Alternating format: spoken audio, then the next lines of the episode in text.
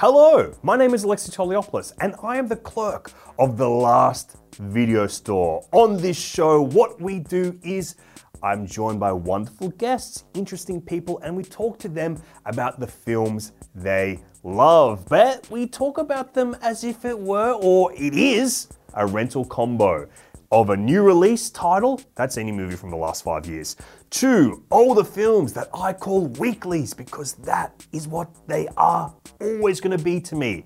And then I'm going to follow that up with a staff pick recommendation based on their taste. We're joined by a special guest this week. It is Australian actor turned Hollywood hunk.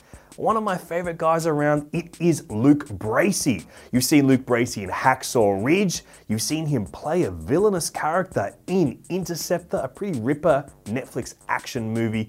And you've seen him play a real life guy in Elvis, amongst many other movies that he has made. He is a great talent. He is a hardworking man, and he's got some great picks. So much so, because he's one of our first guests, I actually gave him a little lenience. I let him pick a whole extra weekly, and I'm feeling generous. I gave him two bespoke recommendations. So enjoy this chat with Luke. I think you will. I said that like Yoda, who's a film character. So it is a film reference that I did just then. But let's get to it right now.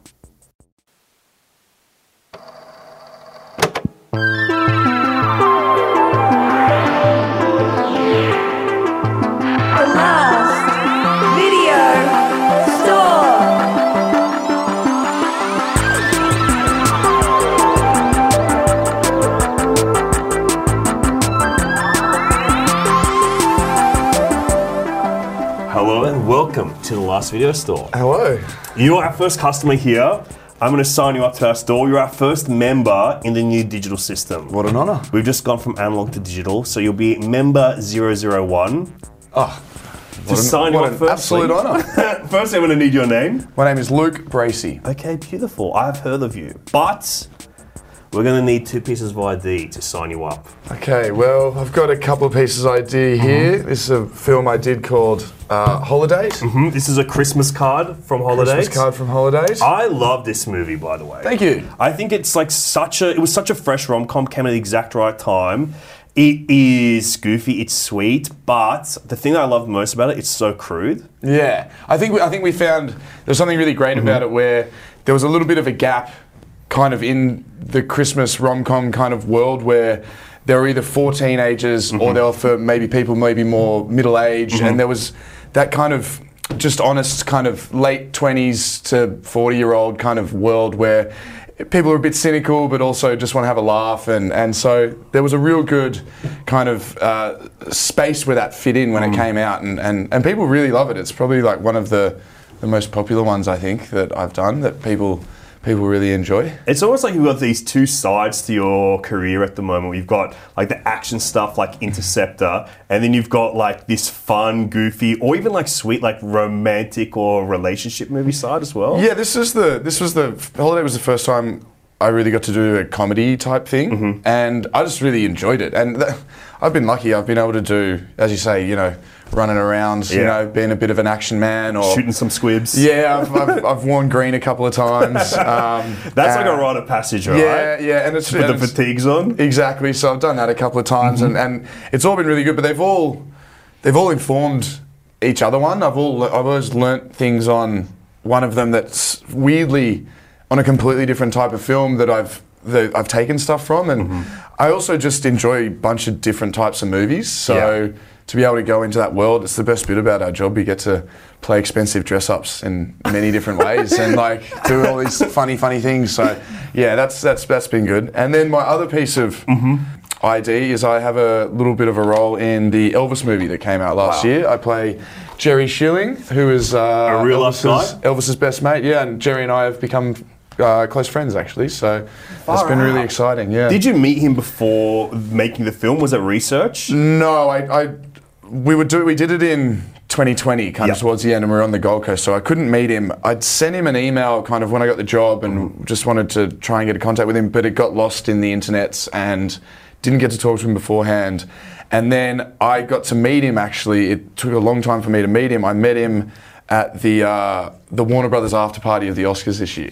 So Wow. walked into the party and we were there with like the people from the film, all our mates from the film, and then Jerry was sitting there with his wife, and we kind of sat down and just chatted for hours at the party and drank a couple of martinis. And Did he you told me across the room and just basically as I walked in, I walked in the party, and he kind of looked at me and pointed at each other, and I know we're like exactly the same height.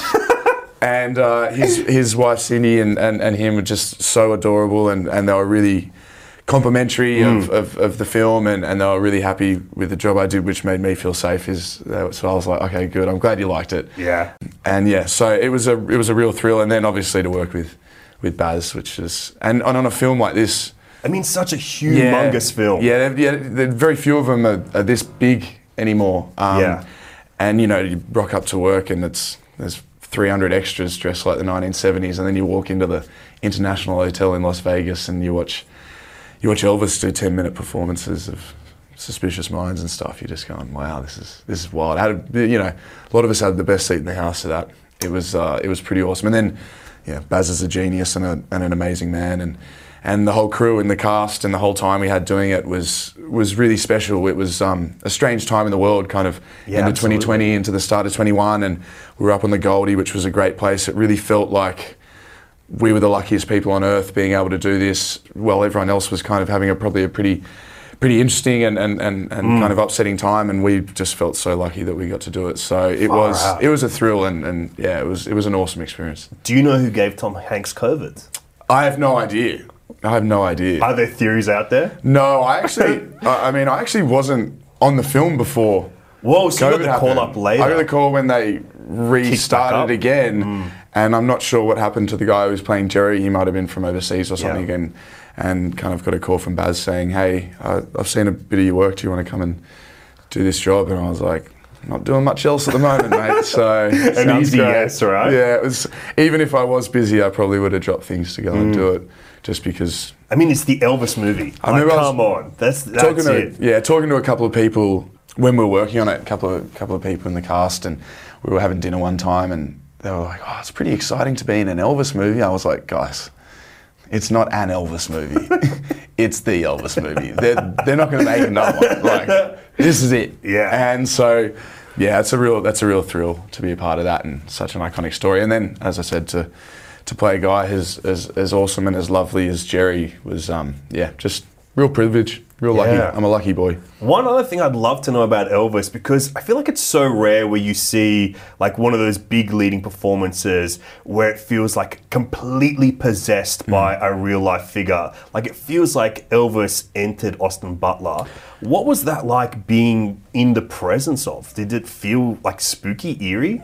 I think the one the, the the reason Austin was able to be as magical as he was and to do the job that I, you can't really describe how brilliant a job he did was was because he worked really hard.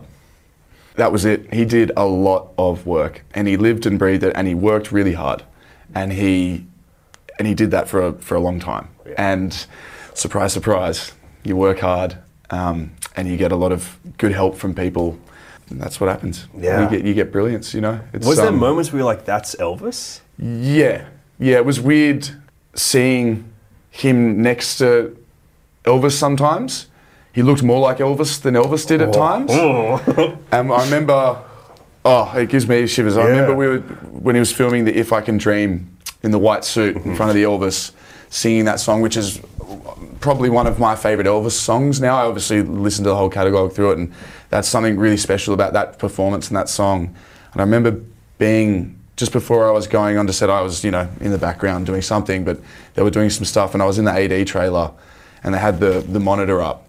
And they had kind of the, the three cameras, and then the fourth camera was the Elvis one, um, the original one. Oh, And to so- make sure, like, to match it. Yeah, it. because like all the performances, they were, you know, we called it train spotting. Like they were identical, right? And watching Austin do it, and you know, Austin, Austin, Austin, Elvis on the monitor, it was really, really quite amazing, quite amazing. It's like spot the difference Yeah, it was wild. right? And I'll never forget the kind of. I think it must have been maybe the end of the first week, and he was. That was when we shot the 60 back, 60, 68 comeback special. Mm-hmm. He's in the black leather, and it's in the round, and you know that whole thing is is quite amazing. All the extras, or the supporting artists were dressed as people from that. Like it was all everything was exactly the same, and then. Another thing was n- no one in that room had a been in a room with that many people for months, mm-hmm. eight months. We'd only been in a room with 10 people at the most. So suddenly there was 400, 500 people in a room, an audience.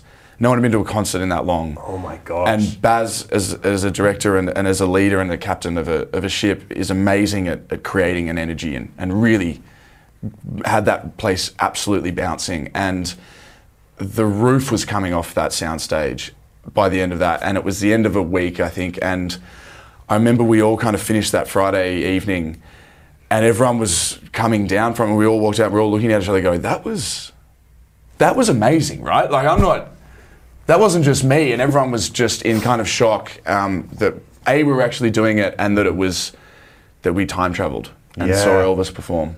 And it was just a, a confluence of, of all these different things of getting the first week away and getting that first big performance off and and so all those things and, and, and that was a really the tone was set for the film then. Then it was like, oh this is amazing and wow, we just kind of in in the nicest spooky way. It felt spooky, but in the best way. It was it was a it was an absolute thrill. It was something I won't won't ever forget. And then, you know, then we just kept having those feelings for six months. oh my gosh. I've got those feelings now. I've got Yeah. actual goosebumps. Yeah, it was pretty special. Well, those IDs check out. I have one final question I have to ask you before I sign you Mm-hmm. up. Are you or have you ever been a member of another video store? I have. Where our family video store growing up uh, in Freshwater was Civic Video. Civic Video. Civic wow. Video in I lost relic. And uh, it's right on the corner of Albert Street there. And uh, yeah, just spent a lot of time in that video store as a kid. You know, probably going once a week. And yeah, just loved it. I, I, one thing, when I think of the video store, the one thing I really, that I think was really beautiful about it, and it's the tiniest detail, was the return slot in The the, door, right? and it went down into a little bucket that had a pillow on it. Oh my god! And I always a pillow. remember so that the video hit the pillow and not a bucket. And, it- and I just thought, I think back on that, and I just there's something so adorable Mm-hmm. about a, a, a, an old pillow that caught the movies that you watched. Um, but yeah, you know the smell of that place and the popcorn and and everything, and you know the new release section, the weeklies, and going Mm-hmm. to the different areas, and yeah, So Freshwater, it's in Sydney. Whereabouts in Sydney did you grow up? it's uh, freshwater. It used to be called Harbord, and then the name got changed to Freshwater. It's always been Freshwater Beach. Mm-hmm. Yeah. And it's just north of Manly. So one beach north of Manly, and the northern beaches there. My dad grew up there, and uh, when uh, my, he met my mum in England, my mum's originally English. They came back here, and dad was like, they moved to a couple of places, but then Pretty different from England. yeah, and then when when mum was pregnant was met with me, it was kind of coming into the summer, and they were um, it was a bit warm where they were, and she was like, I'd rather be giving birth near the beach. He goes, I got a spot. This is where we should. Oh, This is where we should have him. And uh, so yeah, it's. I, I love it. My sisters live there with their families and, and, and stuff now. So Did you go with your sisters to the video store? Would you like pick stuff out for each other? yeah, we other? had fun. Yeah, yeah. Um, used to see my sisters. They um, used to see them like every other weekend, and so we'd always have a, a film kind of night or something like that. But yeah, we'd always go around, and I remember them showing me some movies. They're a bit older than me, so I don't. I remember being a bit young to see Donnie Darko. Oh wow! I think it had like maybe just come out, and we were, we were watching it, and I was like, "Well, this is pretty intense." That It, did it did it scare you off, or were you just like, okay, I'm in a whole new fucking world? No, I wanted I'm to be old this- like my sisters, you know. Like, Yeah. I wanted. I wasn't. I wasn't scared. I, I- obviously, I had to watch it again when I was older. I was like, mm-hmm. oh, there's a few things that went over my head. Um, You have but- to have some kind of understanding of like advanced mathematics, I think, to get to a certain point with that yeah, film. yeah. It was. Um, it was. It was funny watching it again and having these like recessed Mm. memories come back. But yeah, stuff like that was really awesome. Wayne's World was a favourite of mine as a kid because of my sisters and. They loved it, so like movies like that were, were kind of my early favourite films. Wayne's World probably one of my favourite Wow, films. well, early. I'll tell you this, Wayne's World top five favorite movie of Oh, me, all amazing, time. amazing all film. Mm. time, Mike Myers is my greatest hero. I love him. Yeah, he's great. Well, I will have some bad news for you. You do have to relinquish your citizenship to that video store to sign up here. Are you willing to do so? Unfortunately, Civic Video in uh, in in Harbord Freshwater is no longer, so I don't think that's a wow. that's a worry. Okay. Well, I'm going to whip up your cards, and while I do that, why don't you go make some picks? Be your first member, 001. Fantastic. I'm going to put your photo in there. Just going to cut it off from this. Get it in. There we go. Oh, perfect. perfect size, perfect fit. There you go. And you will witness the first time I've ever used a laminator. really, this is a, the reason I want to come into this store is to really just have great access to a freaking laminator. I don't think I've ever used a laminator in my life, so it's a Well, first for both of us, mate. Here we go. Let's see if it works. If it doesn't, you right. won't have to do it. All right, here we go. It's going. It's going. Perfect. New release.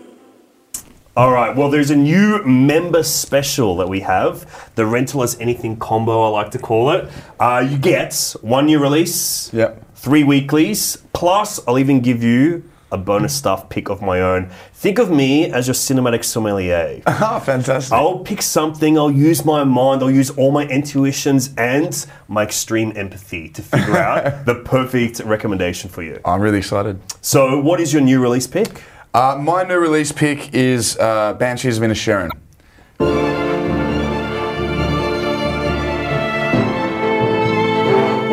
Drama. When was that? Last year, I think it came out. Yeah. Um, I just, I, I got a thing with films. th- There's this. I think there's such things as perfect movies, and and. What do you think a perfect movie Well, is? Well, that's it. It's it's kind of everyone doing their job perfectly in that Mm. film, and like, and also just the whole movie being a perfect movie. Might, it might not be your favorite movie. It doesn't have to be your favorite movie, but it can be a perfect movie. And, and and I think Banshees was really that. When I watched it, I mean, obviously Martin McDonagh, his writing and directing is amazing, and obviously all the acting was unbelievable. But I think the production design was amazing. I think the cinematography was beautiful. I thought costume was great. I thought locations were good. I thought art department was great. Like I, I just every bit of that film I thought was absolutely perfect and and and it took me on a really beautiful journey and it had all the bits of it, you know, that you'd expect from one of his films, but it just had so much heart and a really great message, and I thought the allegories were great. I just every every bit of it. It was it was it's probably my favorite movie of the past couple of years actually, um, and I saw it saw it in the cinemas, and it was just I didn't want it to end. It was one of those films that I didn't want it to end. Um, and yeah, there's I, I love being in the cinema going, oh, it's gonna end soon, and I don't want it to end soon, and, and that was a film like that, and still up to the end, I was still like, oh.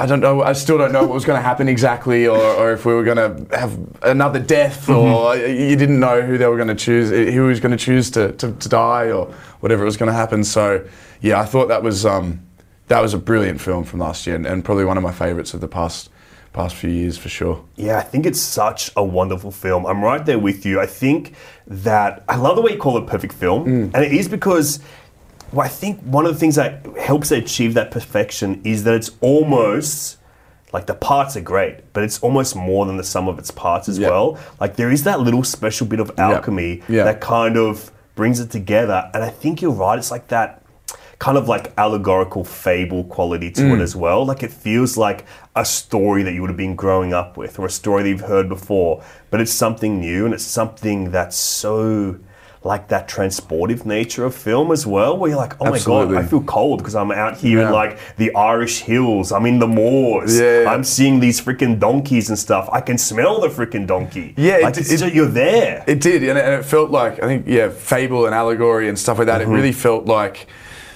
it was so realistic and real, and you felt you were there, but you also felt like it was another little world. yes, um, absolutely. that that I don't know Fairy when- tale quality. Yeah, a fairy tale quality to it, which uh, at least when I think of those type of fairy tales when I was a kid, and, and the idea of going in the forest and Mm. peering through it, it, I knew it was fantastical, but I still felt it was possible. Yeah. and I think that's Banshees really just perfectly towed that line Mm. of is this a fairy tale? And I, and if it Mm. I believe it, and I can be in that fairy tale, and, and so there was just something so special about that film. I thought, um, yeah, as I said, every bit of it absolutely brilliant, and, and obviously funny in bits, and deathly heartbreaking in in, in others. Um, I was, I, it's hard to like talk about it if people haven't seen the Yeah. film, but there's some really beautifully tragic moments Hmm. that rip your heart out, and you're crying while smiling at the same time, and uh, and and yeah, I just there's something really special about films that that can do all the things, Hmm. and I think Banshees is able to do all the things. um, that's why it's a great movie. And also, just two fantastic, magnificent lead performances. Oh, yeah, brilliant. And to see Brendan Gleeson, Colin Farrell come back together Yeah. with McDonagh after In Bruges, Yeah, another yeah. fantastic film. And it's almost like that dynamic has been completely Yeah. played with. And seeing Colin Farrell in this, like the last 10 years of his career has been, He's a genius. he's doing something so Yeah. fresh, I think. Yeah, everything he does is exciting. Mm. I don't think. I think yeah, as you say, the past. I mean, a lot of his career, but but yeah, maybe there's 15 years we've Mm-hmm. had of just this absolute joy to see him make such interesting choices, and Yeah. and and every time you see what he's doing, you're like, oh, that's interesting. I can't wait to see that. And maybe the most interesting stuff he's doing is with his eyebrows. Yeah, yeah. They are some of the most fucking expressive worms I've ever seen on film. Yeah, he's got an amazing quality of being just so devilishly handsome and charismatic and cool, and then so believable in everything, and so um, uh, you're so you're still able to connect to him, even though he he has this amazing kind of quality of like, wow, you're the coolest guy in the, you're one of the coolest people in the world, but you still think you can have a beer with him, and I'm sure you could, and and and you know, uh, he's got that quality, which is a real. I don't know. It's a it's a bit of a fairy dust kind of quality that, that you can't Yeah. manufacture or or you either kind of got it or not. And, and Colin seems like that kind of guy. Yeah, absolutely. And especially like he's got this weird movie star quality where he's like, obviously, the guy's very handsome. He's hot. We can't deny it. It cannot be denied. The guy's hot. But then all the stuff he's been doing recently, it is almost sweeping that movie star quality away and embracing something so odd, weird, Yeah. eclectic. And it's almost like the performances themselves are egoless, even Yeah. though there's like Yeah, exactly. obviously there's some ego in being like a huge, fantastic actor, but the performances themselves free of ego. Yeah, he's just picking great films. He's like, Mm. this is going to be a good movie. And this is going to be a fun. You can see him having, you can see him having fun. Like I, I, I think that's another thing with films is that you can see when they're enjoyable to make. I think no matter what the subject of the film Mm. is, that kind of comes through in the in the pulse, in the literal um, blood pumping through people on the screen, and and the and if it's fun to make, the attention to details there, and people, and as I say about people doing their job really well, that's everyone doing their job really well. There's not a bit that's missed, and you can tell there's just something that comes through the screen in terms of people enjoyed this and really worked hard and wanted to make a great film and, and loved the process of it. And, you know, I- making films is really, really fun. Mm. It's a great job and it's so, it's really a fun job. It's stressful and it's chaotic and it's crazy and sometimes you're tearing your hair out, but we all come back to it because we can't get enough of doing it because it's so much fun and you kind of see that come through the screen that way and you can see Colin having fun in the movies he's making. And I think that's, that's a, that's a really, I'm so happy for him, you know. We're happy for you, I'm so happy out for there him. listening, Yeah, we're so happy for you. You're the coolest, man. Yeah, we think you're cool, man. Yeah.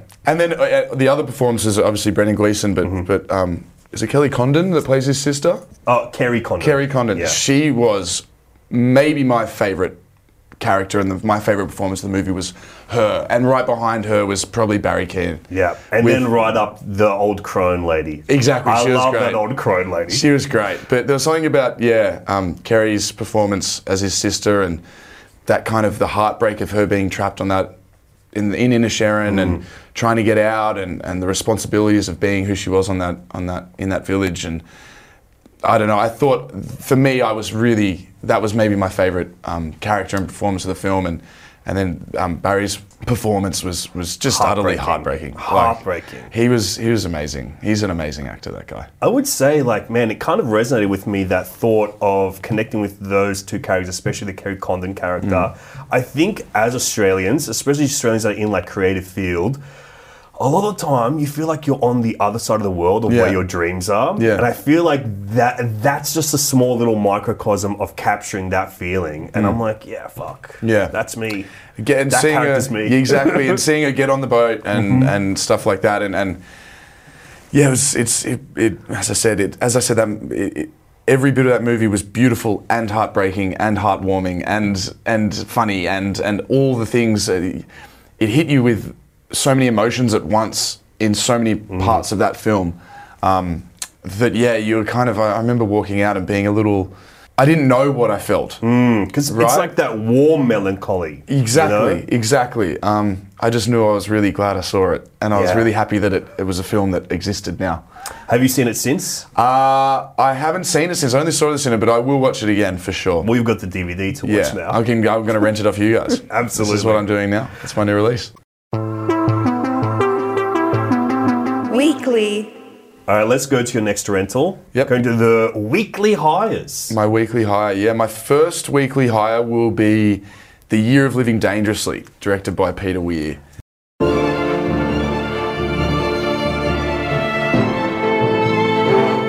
Drama. The great Peter Weir. the great Peter Weir. Now, I could have picked any Peter Weir film. Mm-hmm. Um, every one of his films is absolutely brilliant, and he's Absolutely. probably one of my favorite filmmakers ever.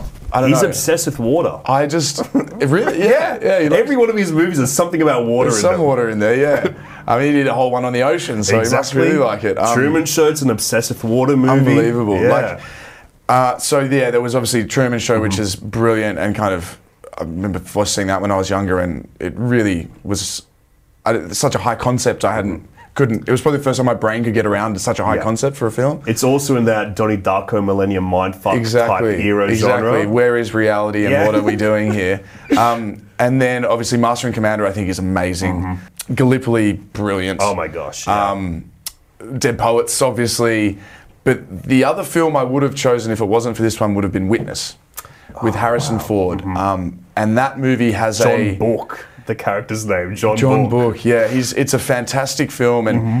and there's m- real moments in that film that are akin to Barry Lyndon in terms of the cinematography involved, Yeah. where he does just set up paintings and films them in a way like there's these these qualities of these shots are, are really painting esque and really amazing, and and then obviously the story is classic and great, and Harrison Ford's amazing. But I digress, Peter Weir, you're an absolute legend, and I think you're the best. Um, the Year of Living Dangerously. It Why is this the one that you picked over all the others? there's something about this film that has a huge sweeping romance to it, but is also inside a really consequential and interesting historical setting. Um, history, I think, is really interesting, and I'm, I'm, I'm always kind of drawn to that um, in most things. Yeah. And so that is another really interesting part, this kind of consequential thing. And then on top of that, the, the story and the way it's told and the characters involved are so true. I believe every one of them wholly as people. I think everyone is so crafted in that way. I think Mel Gibson is utterly captivating in that film, and you just you can't you're so invested in in his character and, and, and him, and then Sigourney Weaver as well, and then on top of all of that, you've got Linda Hunt playing Billy, and she won an Os- she won the Oscar for it. She won Yeah. Best Supporting Actress for it, playing a, a male character, and she is the heart and soul of that film. And I think that's a really amazing juggling act, is to have a heart and soul of a film and a story, and then have orbiting that mm-hmm. this amazing romance. And then orbiting that, and then this is all orbiting a giant Pluto right political, a, a Yeah. giant political Yeah. kind of coup that's happening in Jakarta is so consequential and something that we don't really know much about, actually. This kind of, in terms of history, it's not a hugely documented Mm. thing, I think, in the West of, of this period of, of that country's um, history. And I mean, I think Indonesia in general, it's what the like fourth most populous country in the world or something like that. There's 250 million people there, but it. Yeah. doesn't get the I don't think it's it's as acknowledged for how important it is a place, and and so to have all that existing around that was was so amazing, and and yeah, the you know, I you got to love a kind of two people falling in love in pouring rain. Absolutely. You that's know, the water obsession right It's the there. water obsession there when they go and they have that drink and then it starts belting down with rain and Mm-hmm. oh, it's amazing. And then there's another bit where she comes and finds him in the office and, and, and it's been raining and she just kind of like grabs him and they have this amazing kiss and yeah, every every bit of that film is um, is is great. is Yeah. great. Every bit of that film, I remember, just emotionally, it really struck me as a Mm. as uh, watching it. Um, and it's a film that I would, a, a film that inspires me. Mm. I would love to make a, a film like that. Yeah. I would love to make a film like that. I think as well, it's like this great, like it's one of the great journalism films as well. Great like journalism films. Yeah. and there's like a real history of those Absolutely. like embedded overseas journalism Hmm. films. And I think with this one, what it captures, it captures like that danger and the Yes. personal story within the greater context of history as well.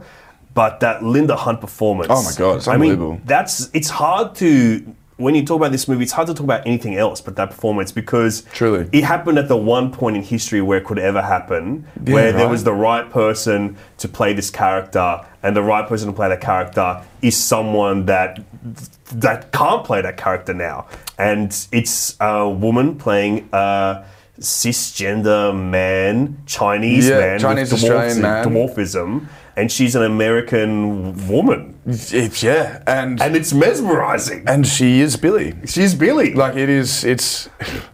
I mean, it's just the kind of the magic of, of, of acting in that way, Mm-hmm. um, and it's so rare to. transformative acting. Like, Yeah, it's rare. and, and and and for such a pivotal character, Mm-hmm. for the those decisions to be made, for, for Peter Weir to make that decision, for Linda Hunt to have the courage to do it, and to be like, yeah, I can do this, Mm-hmm. and and put in that performance, and oh, it's it's great. Um, yeah, uh, I mean, it's uh, you know, if you haven't seen it, um, there's there's a moment in in towards the end of it where where obviously Mel's um, got Billy and oh, it broke my heart, broke my heart, Yeah. and and and also Billy as a character is this kind of center ground of the film, this moral center ground, and but you, there's no saintliness, there's no kind of pomposity mm. or pretension to this character. There's a real desire to go out and, and, and, and you see this kind of journey of that character, which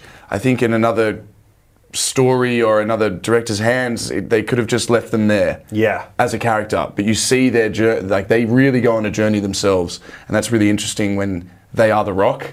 And the other people are going on the journey as well. I- I, don't know. it. And it's like, how do you ground that performance? Yeah. It's like we said before, it's alchemy. There's something about it where Peter Weir is like such a wizard, where he was able to go, yeah, this is a performance that grounds the movie, Yeah. and it is something that is undescribable. And I've been doing this series recently where I've been lucky enough to interview a lot of like the great Australian filmmakers. And without fail, when I ask them like who is a filmmaker that you admire, without fail, the first name out of everyone's mouth is Peter Weir. Yeah, he's he just got he's got the runs on the board. He's a mm-hmm. genius. He knows what to do. And also, you're living dangerously. It's exciting. Mm. It's an exciting film. I mean, just the title alone. Yeah, exactly. and and you kind of you sense the excitement of that lifestyle mm-hmm. of living there, of being those expats, and and just the excitement of the chase and, and being in a dangerous place and getting through those dangers and running right up to them and going past them and uh, yeah, I yeah love that movie. Absolutely love it. You've worked with Mel Gibson on Hacksaw Ridge. Yeah, I got to work with Did Mel. you ever talk to him about this movie? No, I, I, I didn't actually. I didn't. I didn't really talk that much about his previous stuff. He'd tell us a couple of funny stories of like doing a few of them and and and stuff like that. But no, I didn't talk to him about this. Uh, Maybe next time I talk to him, I'd, I'll ask him about it. Um, What was it like working with him? Because he's like such an intense actor, director, but also like one of the undeniable movie stars. yeah, I was terribly nervous Yeah. when I got the job. Just realizing you're going to work with someone who's one of the best ever to do it.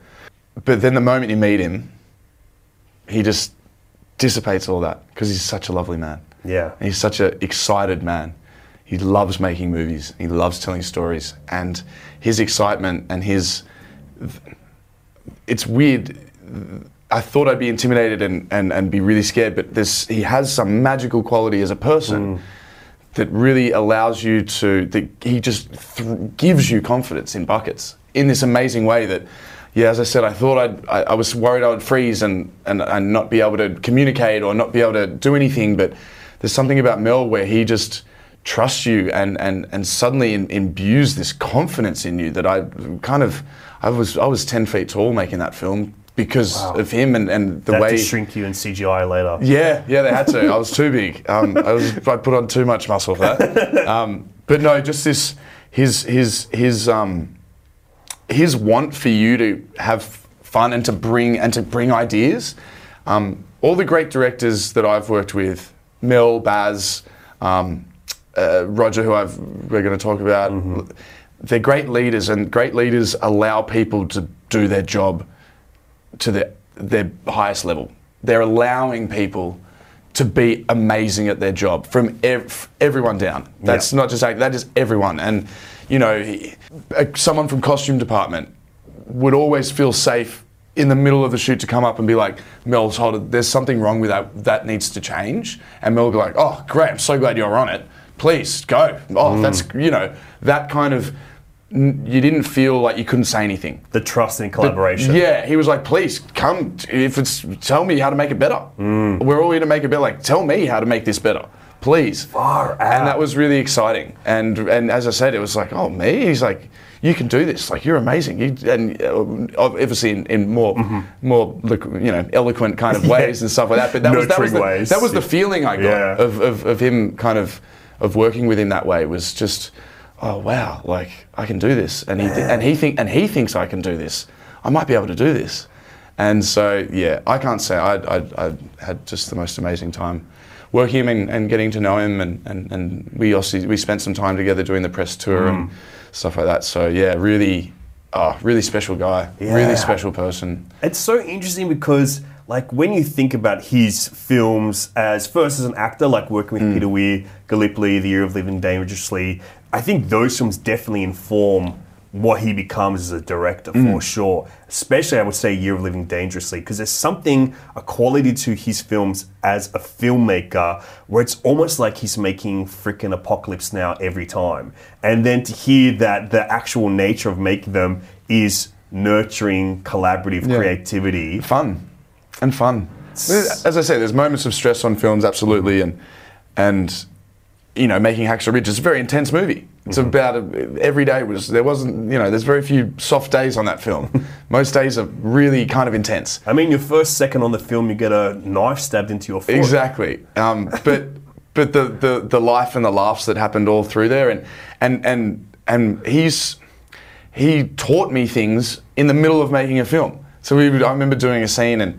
He kind of gave me some. He, he gave me some direction. He was like, "That was that was perfect, but say it while looking there, and then say that line, and then look at him." And I was like, "He's like, but do it exactly the same, but just do that." And I was like, "Okay." And then so I did that, and you just hear him go, "Yes!" And then go, cut. He goes, "Come over here," and he came over and showed me on the monitor. He goes, "Play that one before," and he plays the one before. He goes, "See, this is really good. This is amazing." But I'll play the next one, and he goes, "This one is better." Wow. Because of the, he taught me the technical part. He was going, technically, this is a little technical thing. He's like, emotionally, it was really good, but here's a little technical thing that really makes it pop. And to take time out of the day of setting up to teach you that and to show you that, I, th- I think it's just his love of, of, mm. of, of, of film. And as I said, his love of trying to help people and I don't know, his excitement for it. I don't know, for someone to do that for me and for him to do that, it was, it was really, really awesome. How did that experience change you as an actor or an artist? I became a bit more aware of those bits of it. I mean, you're learning all the time, and I was maybe like 25, and to be on a set of that kind of caliber, I don't, I hadn't worked on that kind of caliber in in, in that way, um, and so it made me a bit more. I guess thinking of films, or if there's ever a choice between two, you, you, you, I remember sitting going, oh, okay, now I know how to pick them. If I don't know how to choose one, I'll be like, oh, which which set am I going to be sitting on? Wish I was wishing I was on the other one, hmm. or which set am I going to be sitting on, wishing I wasn't doing? You know what what I learned from it. I was like, now that's what I look for now. Like, how much can I learn from these, and and and what can I get from them, and, and stuff like that. Not in, not in a too selfish way, but just in a personal way. In terms of changing me as an artist, I don't know. He, he gave he made me confident. He gave me confidence, and, and a next level of confidence that I that I didn't possess. Wow. Yeah. Beautiful. That's the year of living dangerously. Yeah. Year of Living Dangerously and a bit of Hacksaw Ridge dribble, but um, Year of Living Dangerously, amazing movie. Go fall in love with that film and go fall in love with with, with every every part of it. Yeah. Your next film is one I'm very excited to talk about. My next film is uh, The Lives of Others.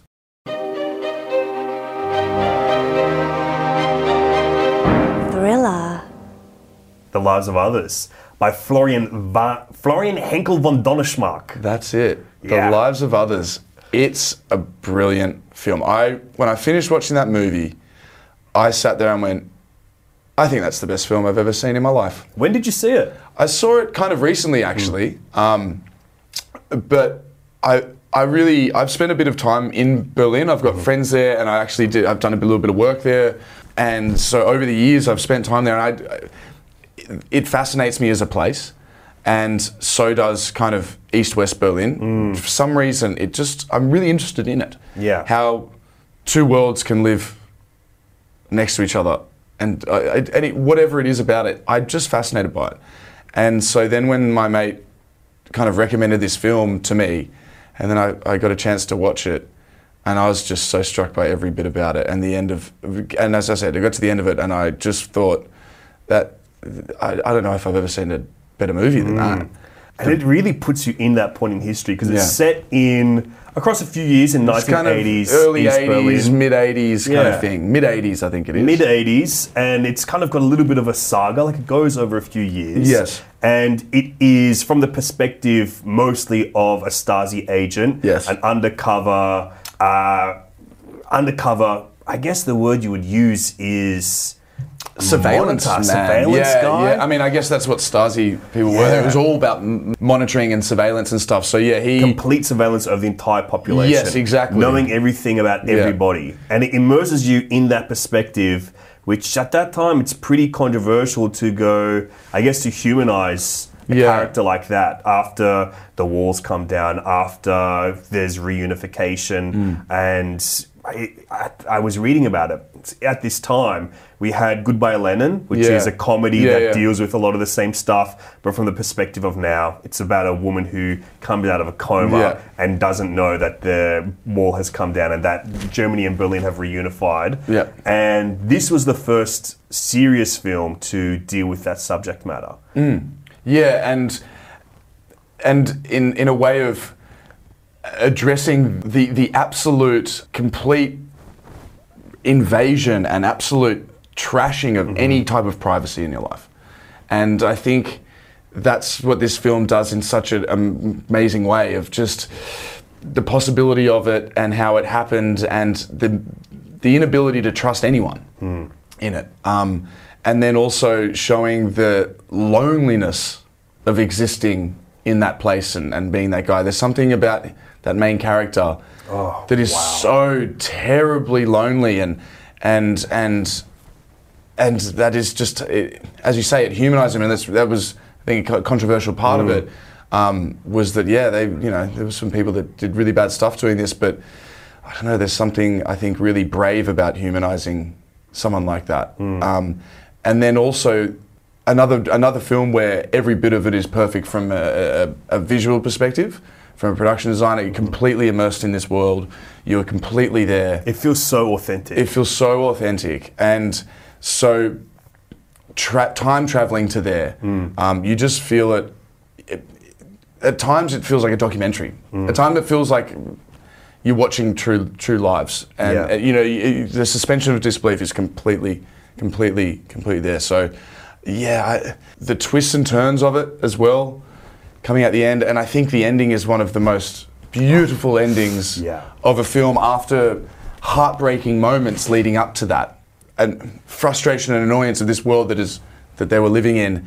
But then the ending for me was uh, just absolutely beautiful absolutely beautiful. Um, and so yeah I, there's something about it that was just mesmerizing for me that film. Mesmerizing. I was completely completely taken in by it in a way that films should but i don't know this was on another level for Yeah. me this film I remember seeing it for the first time. I saw it in cinemas. I would have been like Yeah, maybe 15 when it came out. 2006? 2006. I think 2007 here. Yeah, yeah. So I remember seeing the Margaret and David review where they were Yeah. like, this is the best. It had already won Best Foreign Language Film at the Yeah, Oscars right. by the time it came out here. And it was a bit of a surprise that it won. Yeah, right. And I, Oh, not anymore. Like, not anymore. Now it's on, like it's so known. film. And I remember my mum had seen it and she was like, I got to take you to go see this. At that point in time, I was already like a budding cinephile. I was watching all the Oscar nominees anyway. I went to go see it. I just remember being like, it's such a wonderful way to experience this point in history Mm. because it is so immersive and it is so, like, the perspectives I think are really on point, and especially when it's about a film that is literally about perspective. Like. Yeah, it's about exactly. seeing the Exactly. lives of others through the through the eyes of someone who lives their life as a fucking observer. Yeah. Like there's something about that where it just really, really nails it. Mm. And I would put it in the same I would put it in the same conversation as The Conversation, another film Mm. that captures that exa- that same loneliness of being the observer. And I think uh, this one's really beautiful. Yeah, Really beautiful. Yeah, again, every performance is brilliant. Um, the main writer, uh, he's so captivating as an Mm. actor. I mean, the the, the main um, Stasi officer. Yeah. he's the kind of person where I, I, I was just reading a bit about him because it, he's kind of like That is Ulrich Mühe. yeah, and I think he passed away Not long after the film. not it long was after the year film. after. Yeah, and I'm, I was thinking about because when I was thinking about this the other day, Mm.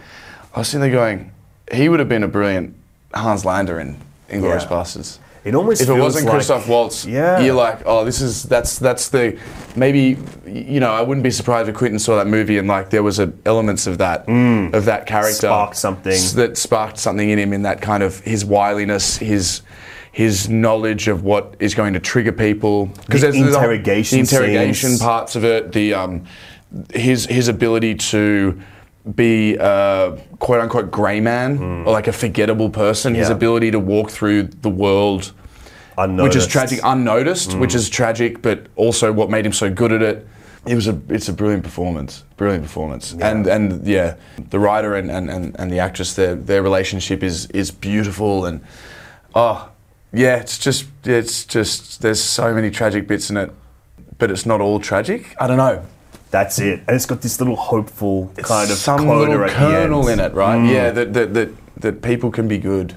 Yeah. he, there's something there for people to, to come to and, and to latch on. But meanwhile, And- meanwhile, you're like, people are also awful. Yeah. There's the characters in there. You're just like, you're an Oppression. Absolutely. Yeah, the the guy that's that gets him to do the surveillance, Humph, Hemph or something, I think his name is, and he's just this, just this pig of a man. Yeah, real rat. A real pig of a bloke, and you just like you're a real awful. porky bastard. You're you awful. Mm. There's a great bit right at the end when the writer sees him at the, mm. after uh, in the lobby of the theater, and he says to him, you know, have a little chat, and the writer says to him, "I can't believe you guys ran a country." Yeah. And I think that's a great stinging rebuke of these people. It's like, how did you guys run a bloody country? You mm-hmm. guys are awful and useless. you know, like I think I was like Yeah. kind of I don't know. There was there was good bits, but uh, in, in that, but yeah, Yeah. Unbelievable. And it is the directorial debut. Isn't that insane? yeah, and he like wrote it.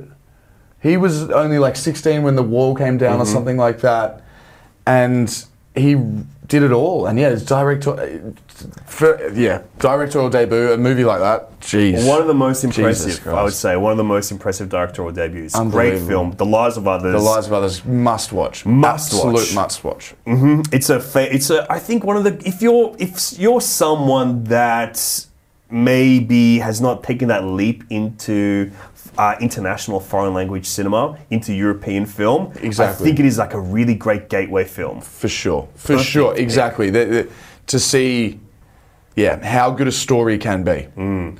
And, and, and at the end of the bottom line of that movie, that is, it's an unbelievable story. Mm-hmm. The script and the story is just perfect. There's not one bit of it you take out. There's not anything you put in. There's not one bit of that script or that or that whole film that is uh, uh, surplus to requirements. All right, let's get into your final pick. Yeah. No Way Out.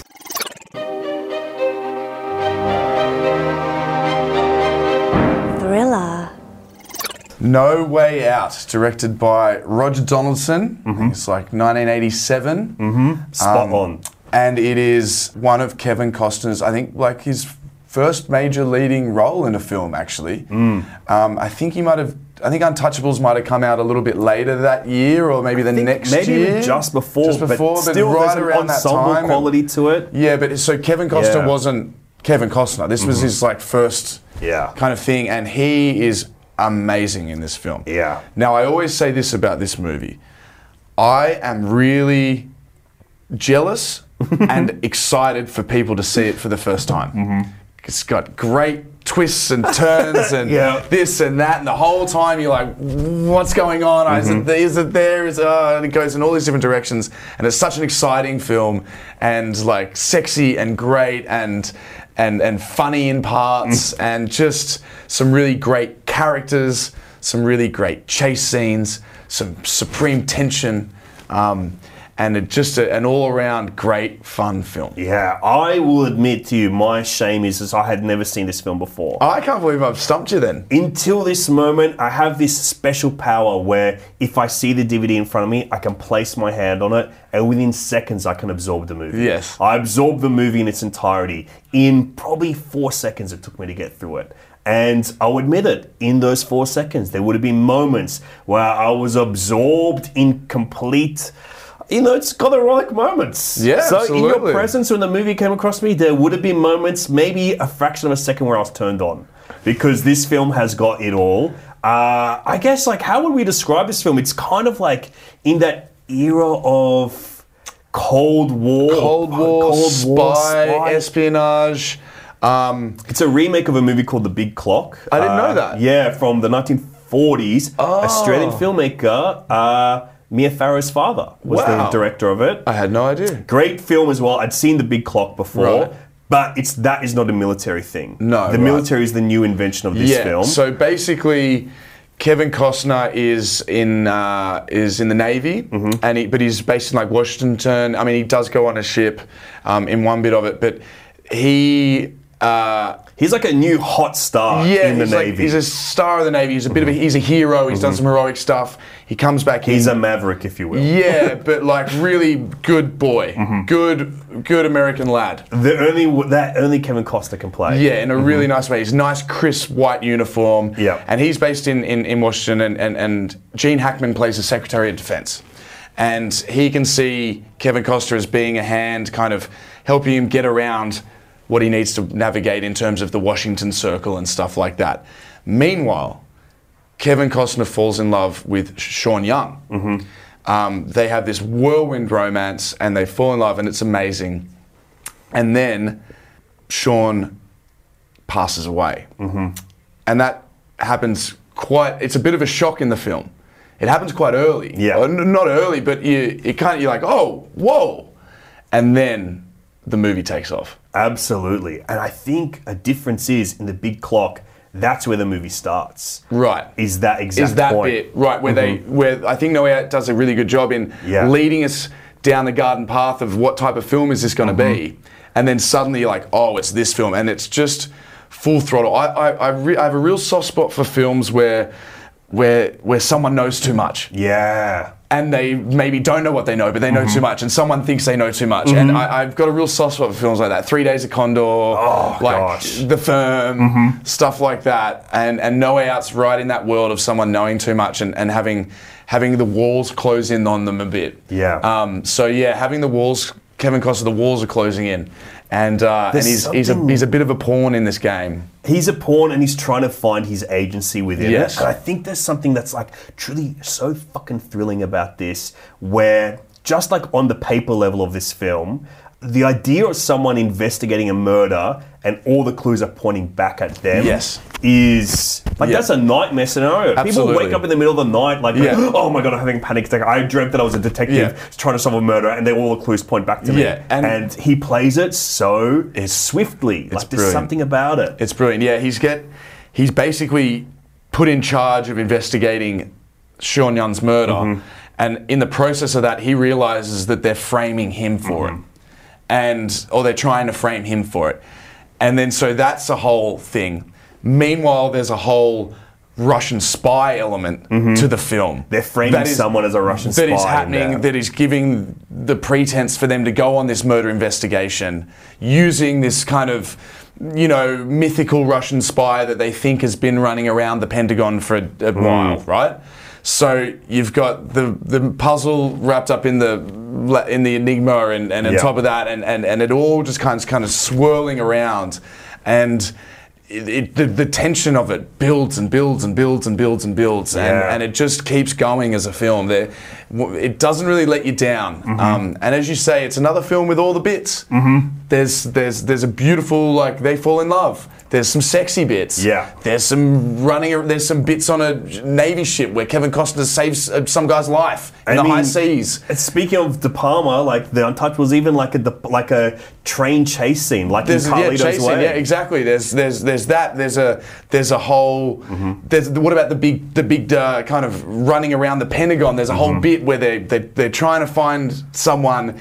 Inside the Pentagon, they're locking down the Pentagon, and these people are going Mm-hmm. Oh. from door to door in the Pentagon, and Kevin's got to get Mm-hmm. around and over here, and and oh, it's just it's just it's just great. Um, and beautifully directed by wonderful Australian New Zealand Yes. journeyman filmmaker Roger Donaldson. Roger Donaldson, who I Roger Donaldson, who I had the pleasure of making a film with. I did a film called November Man. Mm-hmm. Opposites. Opposite uh, our James Bond, Mr. Yeah. Pierce Brosnan, which was Exactly. an absolute thrill. It's almost like the Kevin Costner to his Gene Hackman as well. I hope I've, I will take that compliment. any, I'll take that comparison any day of the week, mate. Thank you.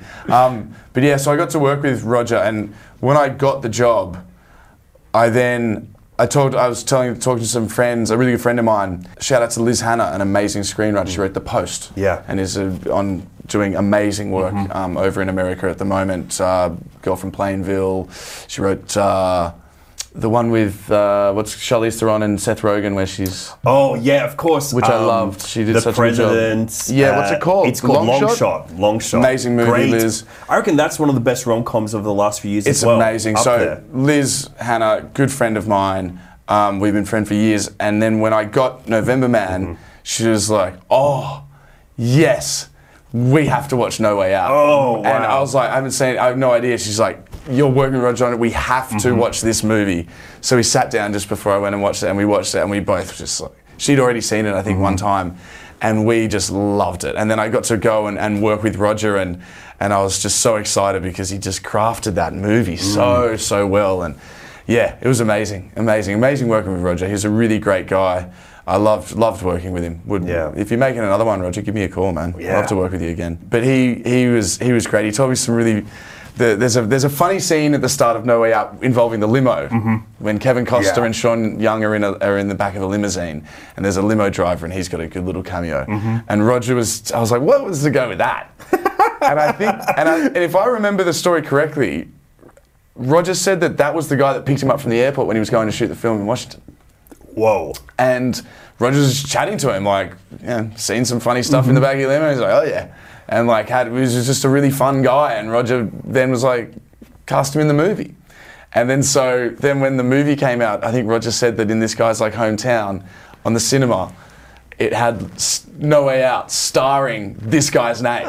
and then like and Kevin Costner kind of thing. Yeah. And, and and so that was a really cool story. I was like, that's a great story, God. Roger, of like casting the guy that picked you up from the airport.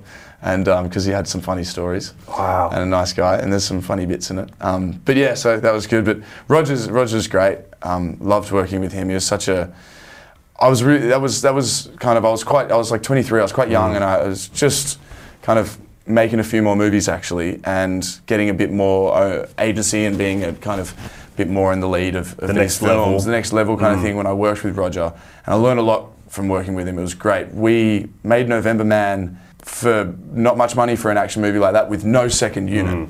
Now, if you know anything about making films and making action ones, it really helps to have a second unit to do all the fiddly, you know, complicated action stuff. We were crashing cars and a fight scenes and stuff. grisly movie as yeah, well. and so then doing that, watching Roger do that, mm. and then also us doing the the dramatic stuff in between it, and, and watching him make that was was really. I was like, oh, okay, this is this is a bloke who really knows how to do this, and and and I remember we had one day where we kind of we kind of got everything. Mm-hmm. We kind of got everything with it, you know, maybe nine or ten hours of the day, and I was like, Good day. Oh, good day. We've Yeah. what are we gonna? Have we, have we done everything today? He's like, everything was on the page. Yeah, I think yeah. He's like, yeah, we've done it. I go, what are we doing now? He goes, well, mate. We've paid everyone to be here for 12 hours. We might as well get our money's worth. We'll find something to shoot. And we just You found, became second unit. we found we found stuff to pick up Yeah. and do, and I was like, oh, that's so great. And it was not so. He wasn't like we're staying here cracking whips. He was like, guys, why don't we just make our life easier? I mean, no stress. Like, but Yeah. we needed, we got to get that insert of that thing, and we can do that. And, a few uh, martini shots. yeah, we just did a couple of things, and it was a nice kind of like leisurely way Mm. to kind of like finish a day. But but I remember him being like, yeah, man, we we're here to work. Like, Wow. let's do it. And and I realized like, yeah, makes sense. Absolutely, Mm. good, good line. Well, thank you for the gift of No Way Out. It's great to have it in my life. Oh, I'm so glad. I'm so glad you enjoyed it. And oh, uh, man, I can't wait to be the person showing it to someone shows else. it to now. someone else because then you get to watch it again. I showed it to someone else recently, actually. Wow. Um, You're spreading it. yeah, yeah. It was actually uh, kind of recently when I watched it again, and it was with someone, and, and they were just like, "Oh, thank you so much for."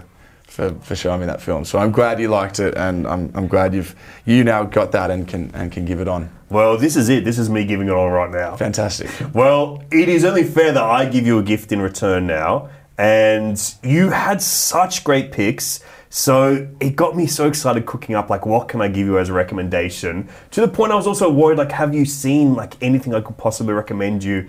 Oh, there's millions of movies I haven't I, seen. I think I did okay though. I think I've done okay because your picks are all really interesting because there's something that ties them together. And when I was thinking about it, all of these films, there's like a high pressure international intrigue, Mm. espionage, political thrillers with those personal stakes as well. And another thing that ties them all together, like really great actors, Mm. not just great performances, great actors Captivating. captivating presences, Yeah, yeah. and a lot of them like great body of work as well. But there's something about these films that stick out in their body Yeah. of work, and I was even thinking like, oh well, you know, the odd one out here is kind of Banshees of Inisherin. Until I started thinking about, no, no, no, that is also deep in the background is the Irish Civil Yeah. War, and it's the personal story within that. the allegory of two mates that are now hey they're fighting Mm-hmm. you know and like and watching it happen just over there and, and seeing that and and you know the eh, all these big giant things that are happening in these films are still people involved Yeah. right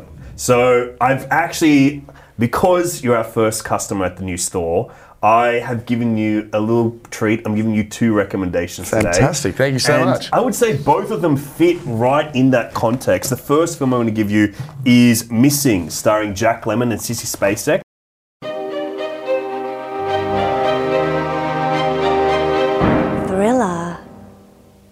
Missing i haven't seen missing mm-hmm. what is it about So it is from the master of the political thriller, Costa Gavras, Wow. a Greek-French filmmaker. He made Z, The Confession, a bunch of other great films, but all in that political thriller genre. And he is the one that is known as the great of that genre. Up there with like Alan Pakula, people that made like th- you know All the President's Men, those kind of films. But this film is based on a true story. It's set in Chile during the coup the, Yeah. of uh, Pinochet. Yeah. And in the story is uh, Sissy Spacek and her husband are like journalists. They're like radical leftists Yeah, yeah, yeah. that are living embedded in Chile. The husband goes missing, and Jack Lemmon plays that man's father, who's like an older Republican conservative type man. I've heard of this story. And he comes with Sissy Spacek and he kind of blames her for her son going missing. And he comes to Chile to try and find him.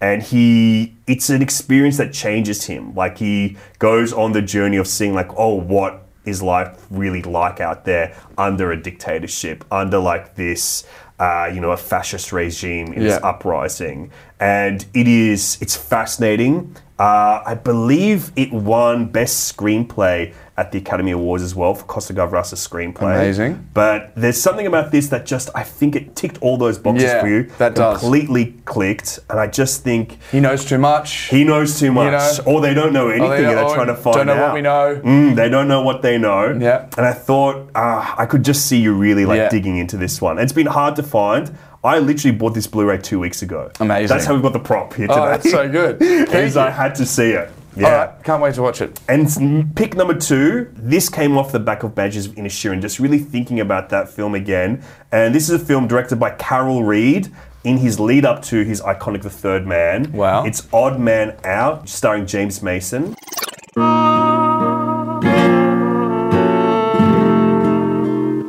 Crime.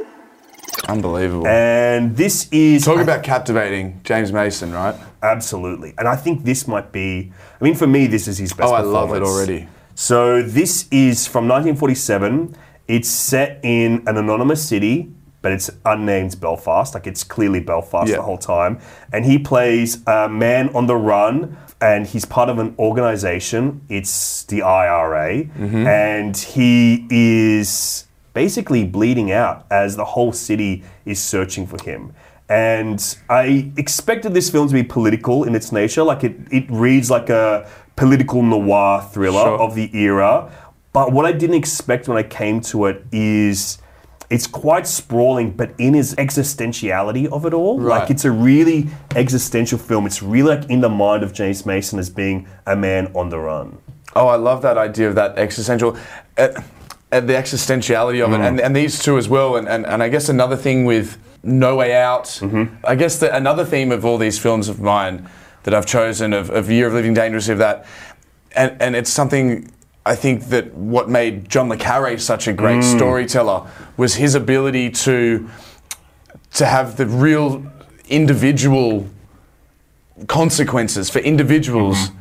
Of giant Yeah. isms, right? Yeah. That all these all these big kind of worldwide events are just made up of people and they're all being used by each other and they're all being used by the system and yeah, I think these two are very similar like that. These Yeah. these individual consequences of of these bigger pressures kind of playing down on them. It's like being pa- the individual in the part of an international situation. Exactly, almost, and they're yeah. always the ones that lose.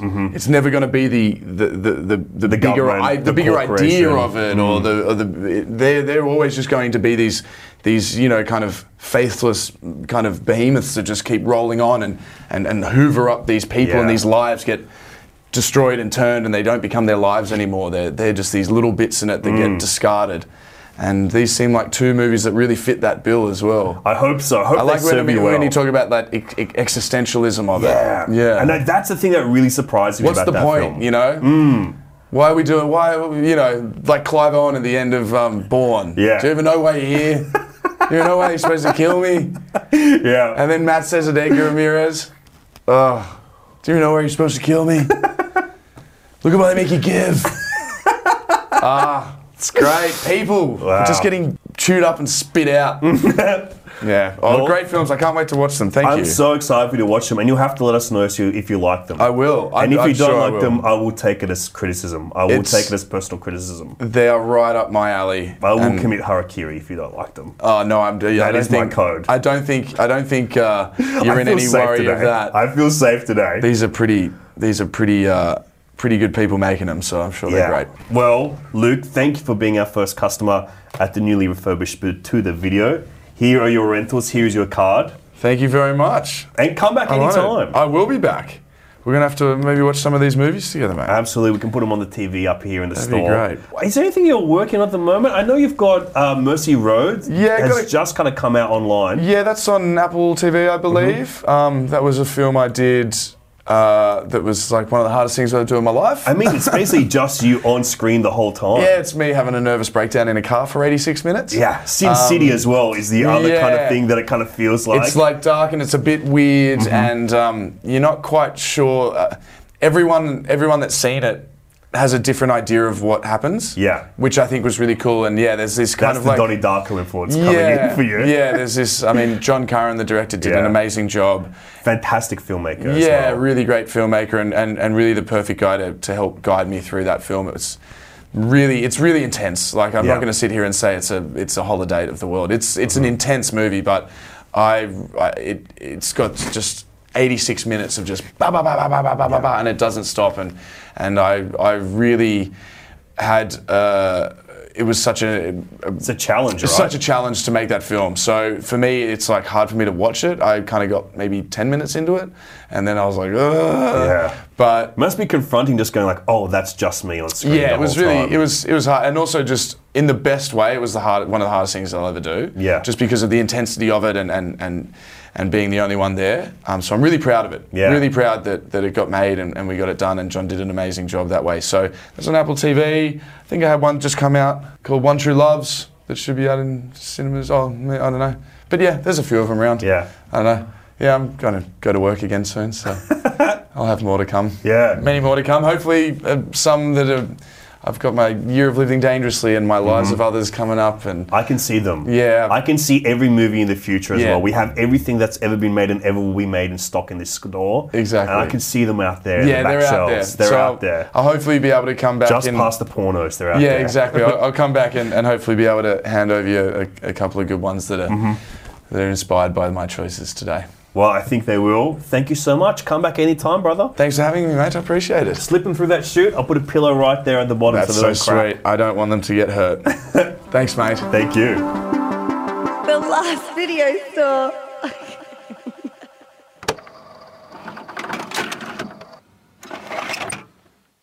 A big cheers and thank you to Luke Bracey for joining me in the last video store. What wonderful picks that he selected for us. The Banshees of Inisherin is available to watch on Disney Plus. The Year of Living Dangerously is on binge and you can get it on VOD. The Lives of Others, a great German language film. Unfortunately, I have to tell you, it's a little bit hard to find right now, but it's worth searching for. No Way Out, the Kevin Costner thriller classic, is on Amazon Prime. Missing, also missing in action. It's a great film, quite hard to find, but it's worth searching for. There's a great Blu-ray from Indicator in the UK that I have bought twice because I gave it to someone as a gift because I loved it so much. And Odd Man Out the Carol Reed Classic is on the Criterion channel. So if you're a subscriber, definitely chuck it on. Until next time, I've been Alexei Toliopoulos. This has been the last video store. You can watch it on YouTube, you can listen to it as a podcast wherever you get your podcast from. And until next time, I'm going to tell you something and I'm going to make you hold on to it. Cinema is art books are not because it's just writing. It's it's not as interesting in my opinion. Movies are every every movie is better than every book. Yeah, that's true. Sorry.